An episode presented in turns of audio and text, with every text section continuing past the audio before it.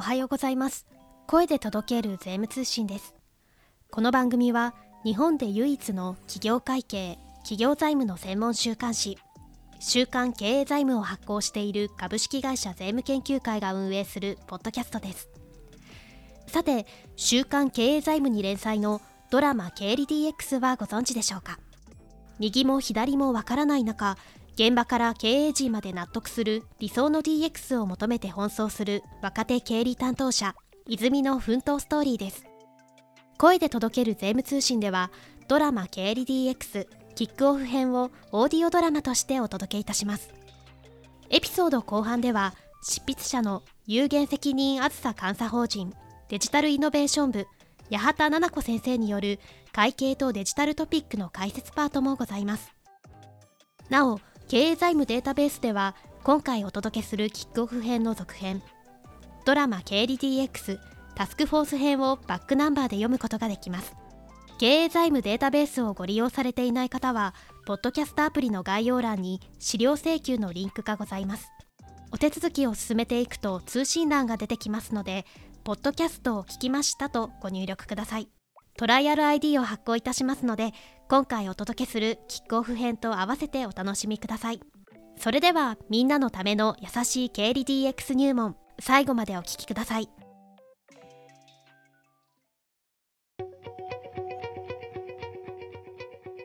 購買部から経理部に移動した初日に経理 DX 担当を任命された泉。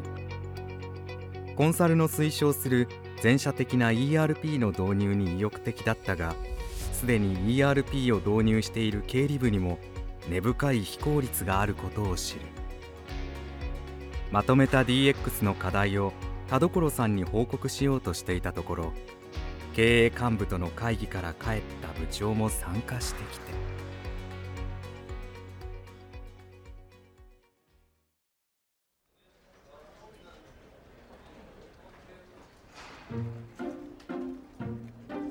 部長 CFO の件井上さんに共有されますか？田所さんはまず部長に話を振った。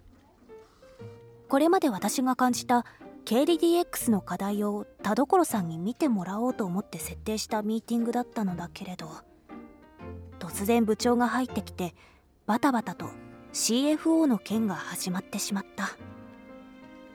そうですね先日 CFO と話をしましてご存知ですか？新しい CFO CEO が右腕として連れてきた方なんですけど横文字が好きな人でね。データドリブンとかデータプラットフォームとかいろいろ言われて参ってるんですが。んデータドリブン？何何？順を追って説明してほしい。戸惑いが表情に出ていたのか部長がこちらを向く。CFO といろいろ話をしたのですが結論から言うと方向性が全然違うと強めに言われてしまいました。怖いですね。なんでそんな話になったんですか？田所さんが苦笑交じりに部長に聞く。いや進捗を聞かれましてね実際のところよくわからなかったんですが井上さんが前に営業部の手作業が多いって話してたじゃないですか。なのでそういう手作業の部分を自動化すべきじゃないかという方向で話をしたんです。そうしたら部長は目線を右上に移し頭の中のメモを読むように CFO の言葉をなぞる。デジタルトランスフォーメーションの解釈にズレがあるんじゃないかみたいなことを言われました。なるほど。田所さんが相づちを打つ。田所さんは分かってそうだけど解釈のズレとか言われてもよくわかんない。私の不安をよそに部長は話を続ける。つまりデータドリブンな意思決定をサポートしてほしいんだと。自動化もいいけどそれだけじゃないでしょうと。それって CFO がおっしゃったんですか？はい。CFO が言っていましたけど CEO も意見は一致しているようでした。あとはデータの集約が重要なんじゃないかみたいなことも言ってました。データの集約ってことは ERP なんじゃないの？それなら会話に入れる。全社的な ERP 導入とかやはりそういう話になるんですかね？それも一つの選択肢かもしれませんけど CFO が言うにはデータプラットフォームデータレイクとにかく今はまとまっていない各部門のデータを一元的に管理していつでも経営判断に使えるようにしたいと。それがデータドリブンな経営なんだそうです。うんデータの統合イコール ERP というわけではないんだ。ここまで聞いて CFO の話はデータがキーワードだということだけは分かった。データの一元管理ね。これって営業部のヒアリングで課題だと思ったところだ。それで具体的に何をしろっていう話はあったんですか？うーんそれが何というかアバウトなんです。部長はここで「ふう」と息をついてまた目線を右上に移す。アバウトな指示を頭の中で組み立て直してどこから伝えようか迷っているそんな感じだ。えー、っとですね。その前に疲れたので一休みしましょうか。部長に賛成。もう集中力が続かない。向かった先は向かいのビルにあるカフェだった。好きなものご馳走しますのでここで買って会議室で飲みましょう。部長いいんですか？ありがとうございます。せっかくだから季節限定の思い切り甘い飲み物を頼んだ。田所さんは部長にお礼を言いながら早くもコーヒーをすすっている。オフィスへ戻りながら田所さんに聞いてみた。私の作った KDDX の課題もう必要ないですかね。そんなことないと思うよ。これから部長にも相談するけど業務フローの洗い出しとか課題の整理というのは必ずやらないといけない作業だと思うし。ソファーのある会議室が空いていたので3人でそこに座る。よいしょ。部長はソファーに腰を下ろすと CFO の指示を話し始めた我々への指示は経理部としてどういう情報を提供すれば経営者のデータドリブンな意思決定をサポートできるかそれを実現するためには何が必要か現状の課題は何かを考えろということでした。経営者のデータドリブンな意思決定？何も言えず考え込んでいたら田所さんが飲み終わったコーヒーのテイクアウトカップをじっと見ながら言った。現状でも取締役会に報告している資料は経理が作っていますがそれでは不十分だということなんですね。となるともっと細かい情報が欲しいんでしょうか。例えば今は事業ごとに損益を出して報告しているのをもっと細かくしてみるとか。うーん。報告を細かくすればいいってわけでもないだろうけどね。部長の言う通りだ。一体 CFO は何を求めてるんだろう？えー、っと CFO の話のキーワードはデータだから報告する情報というよりもまずは今あるデータの活用方法を考えたら宿題の答えになりそうですかね？営業部にはもっと細かいデータもあると思います。そうだね。僕もそういうデータがあるのは知ってるけど営業の連中が何を見てるかよくわからないんだよな。どんなデータを持っているとかそういうところから掘り下げていった方がいいかもね。部長はうんうんとうなずきながら聞いている。それからしばらく3人で議論を続けた。経理部が作成している取締役会向けのレポート類を引っ張り出してきてああでもないこうでもないと意見を出し合う。部長と田所さんの議論についていくのがやっとだけどすごく充実してる。チームで仕事してるなって感じられたのは経理部に来て初めてかもしれない。私もようやく経理部の一員になれたかな。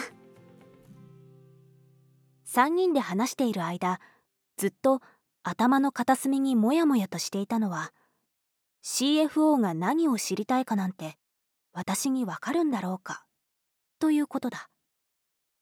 だけどそれをそのまま言っても子供っぽいしどうしたらいいんだろう。翌日田所さんから頼まれて上司にアポイントを取った。リクエストは取締役会報告のために米国地域の子会社の商品ごとの販売実績について週別の詳細なデータを取ってくることだ。正直詳細はあまりよく分かっていないけどざっくり説明すれば問題ないだろう。ねえ井上さんだっけ？あちこちからバラバラに依頼されても困るんだよね。アメリカの販売の話でしょ？それこの前営業からも同じ依頼を受けてんのよ。いやちょっと分析したい観点は違うのかもしれないし欲しい属性データも微妙に違うけどさ。これって営業と経理が連携取れてたら何回もこっちに依頼してくることないんじゃないの？初めて会った上司の担当者はすごく不機嫌だ。古田さんの先輩だろうか。少し年配の担当者はまくし立てるように言った。これはこれで用意しとくけどさ。二度とこんなことがないように営業と調整してよ。私がですか？誰がやるかは知らないけどさ。いずれにせよそこら辺取りまとめられるのって経理なんじゃないの？太田部長にも言っといてよ。逃げるように上質の部屋を出てエレベーターホールに向かうすると反対から古田さんが歩いてきた。話しかけようか迷う。会釈だけしてエレベーターに乗ろうとしたら古田さんも乗り込んできた。古田さんが押したのは最上階だ。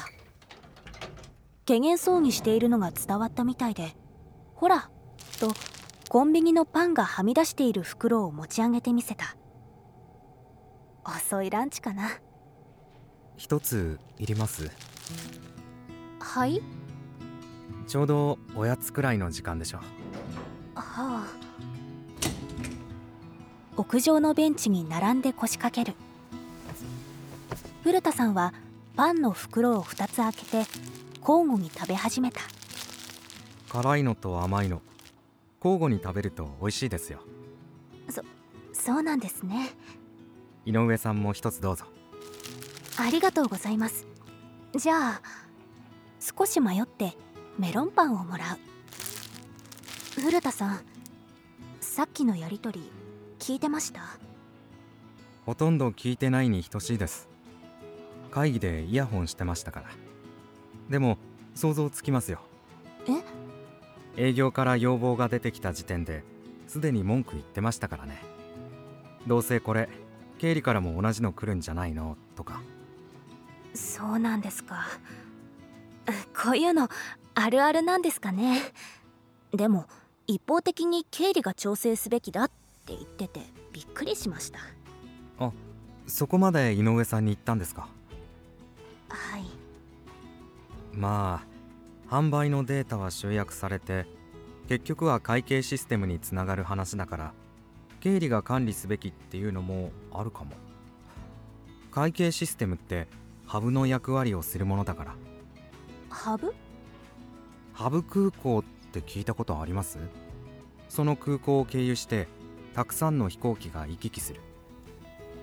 古田さんは袋から適当な紙を出して図を書いた。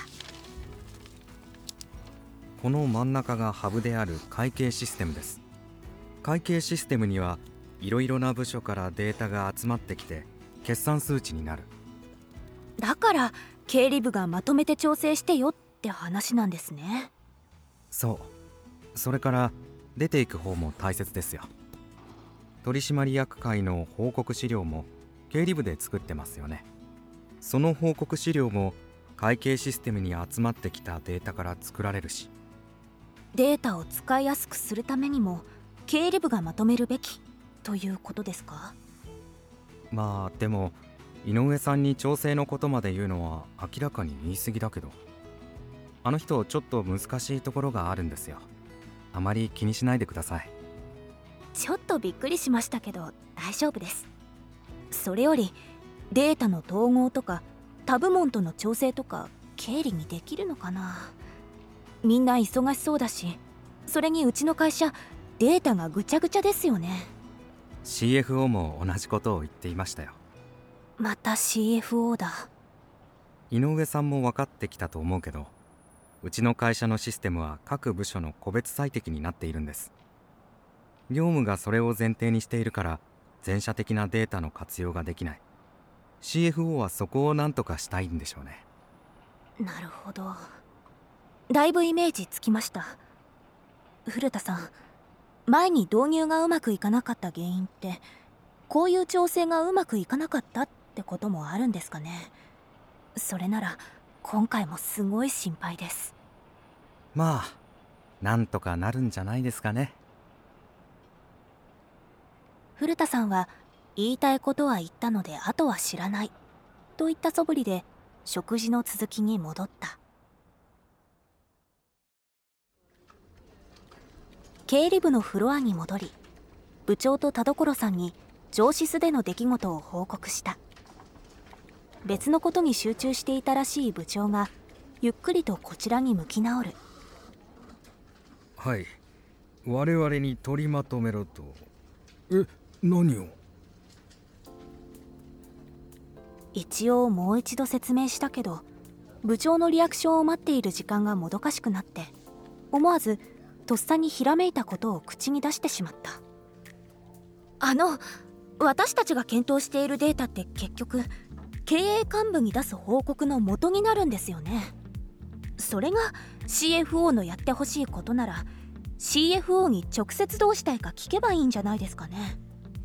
だって実際にこのデータを使うのは CFO なんだし CFO がしたいことが分かれば他部門と話し合う材料にもなりますよね。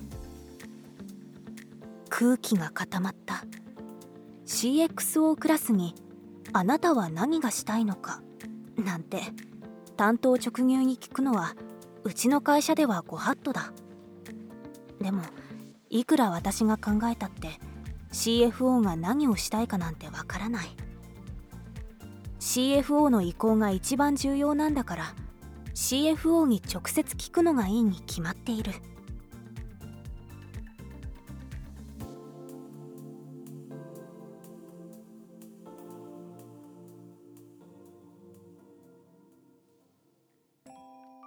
第5話「他がためにデータはある」その1お聞きくださりありがとうございました。ここからはドラマ経理 DX を執筆した有限責任あずさ監査法人デジタルイノベーション事業部の八幡が第5話の解説をしていきます。さて今回のストーリーはいかがだったでしょうか。まず前半で CFO や CEO といった経営層が求める DX と現場が考える DX で認識にズレがあるという話が出てきました。これはとにかく DX の概念が広いので仕方がないことですがこの認識合わせを行っていくことが有効な DX を実行していく上で重要でありまた難しい課題となります。それがこのドラマ経理 DX シリーズを通じて一つのメインテーマとなっていまして今回のお話あたりからじわじわと出てきています。一方後半では上司の古田さんが上司担当者に怒られてしまった主人公泉をフォローします。今回の解説のテーマは古田さんが主人公に説明した会計システムのハブ的機能です。これは何かと言いますと企業では様々な業務部門でデータが作られていますがそのデータの流れを会計システムを中心として説明する考え方です。そのデータの流れとは、まず営業や購買といった前方業務から売上高や仕入れ高の基礎となるデータが会計システムに集まってきます。そして会計システムに蓄えられたデータは経営管理業務での分析や評価に用いられます。ストーリーの中ではこれを後ろの方、広報業務と言っています。このようなデータの流れの中心、中継地点としての会計システムの役割を国際的な航空路線の拠点となるハブ空港に例えてハブ的機能と言っています。会計システムにはハブとしての社内の情報網システム網をつなぐ役割を果たすために様々な機能が必要になります。このため経理 DX を検討する際にも導入する仕組みやシステムがその要件を満たすかをよく考える必要があります。例えば経営管理業務で使う数値をさまざまな切り口に基づいて集計するニーズに応えるため十分な伝票項目を設計することが挙げられます。また前方業務後方業務のさまざまなデータが入力出力されますのでインターフェースの使いやすさも重要です。もちろん会計システム内のデータの信頼性を担保できるような仕組みも必要です。ハブ的機能が求められる会計システムは経理部と置き換えても通じます。経理部は営業部や購買部からの情報を取りまとめて財務諸表や経営者向けのレポートを作成します。経理部に来たばかりの主人公ですがこれで少しは経理部の位置づけがイメージできたのではないでしょうか。経理部がハブ的機能を有するという考え方は全社的に DX を検討していく際に経理部が部門横断的に DX プロジェクトに関与していく必要性につながっていきます。